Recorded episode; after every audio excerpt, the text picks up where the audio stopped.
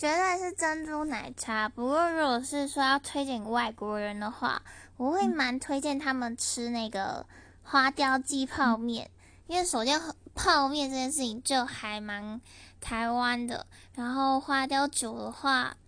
就也很酷嘛，然后也曾经在台湾掀起一波流行，所以我觉得还蛮能代表台湾的。然后通常外国人也会蛮酷的，尤其如果还有喜欢喝酒的话。